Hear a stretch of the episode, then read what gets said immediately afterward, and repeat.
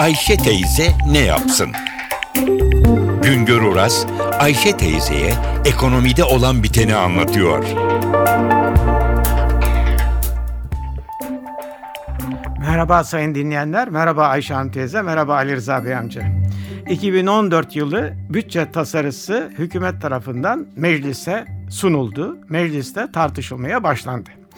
Bütçe tasarısı önce mecliste komisyonlarda tartışılıyor. Sonra da genel kurulda milletvekilleri tasarı üzerinde görüş ve önerilerini bildiriyorlar. Hatta bu bu arada gerekiyorsa hem komisyonda hem de genel kurulda bütçe tasarısı üzerinde, rakamlar üzerinde değişiklikler yapılabiliyor. Bütçe çok önemli bir belge. Neden önemli bir belge? Hükümet bu tasarı ile bir yıl sonra nerelerden nasıl para bulacağını ve bulduğu paraları da nerelere nasıl harcayacağını gösteriyor.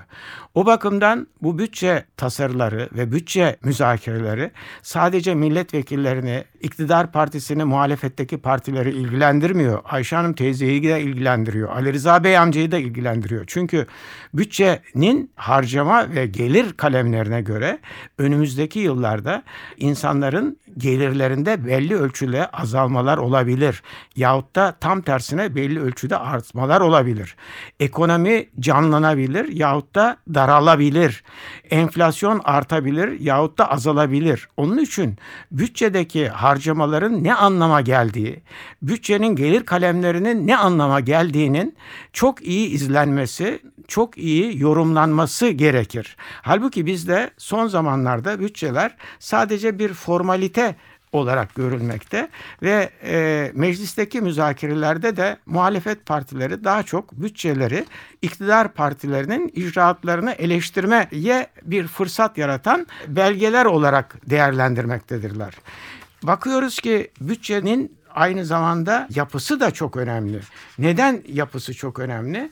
Son zamanlarda bütçeler artı eskisi gibi ekonomiyi canlandıracak harcamalardan çok sosyal harcamalara ve de personel harcamalarına yönlenmeye başladı. Bütçedeki büyük ağırlıkları personel harcamaları, sosyal harcamalar yani sosyal güvenlik kurumlarının açıkları teşkil etmeye başladı. E, faiz ödemelerinin bütçe içindeki yükü giderek azaldı. O nedenle önümüzdeki günlerde bütçe tasarısı üzerinde yapılacak meclisteki tartışmalar sadece o milletvekillerini ilgilendirmeyecek, tüm halkı ilgilendirecek, ilgilendirmesi gereken, ilgiyle izlenmesi gereken tartışmalar olacak. Bir başka söyleşi de bir araya gelmek ümidiyle şen ve esen kalın sayın dinleyenler. Güngör Uras'a sormak istediklerinizi ntvradio.com.tr adresine yazabilirsiniz.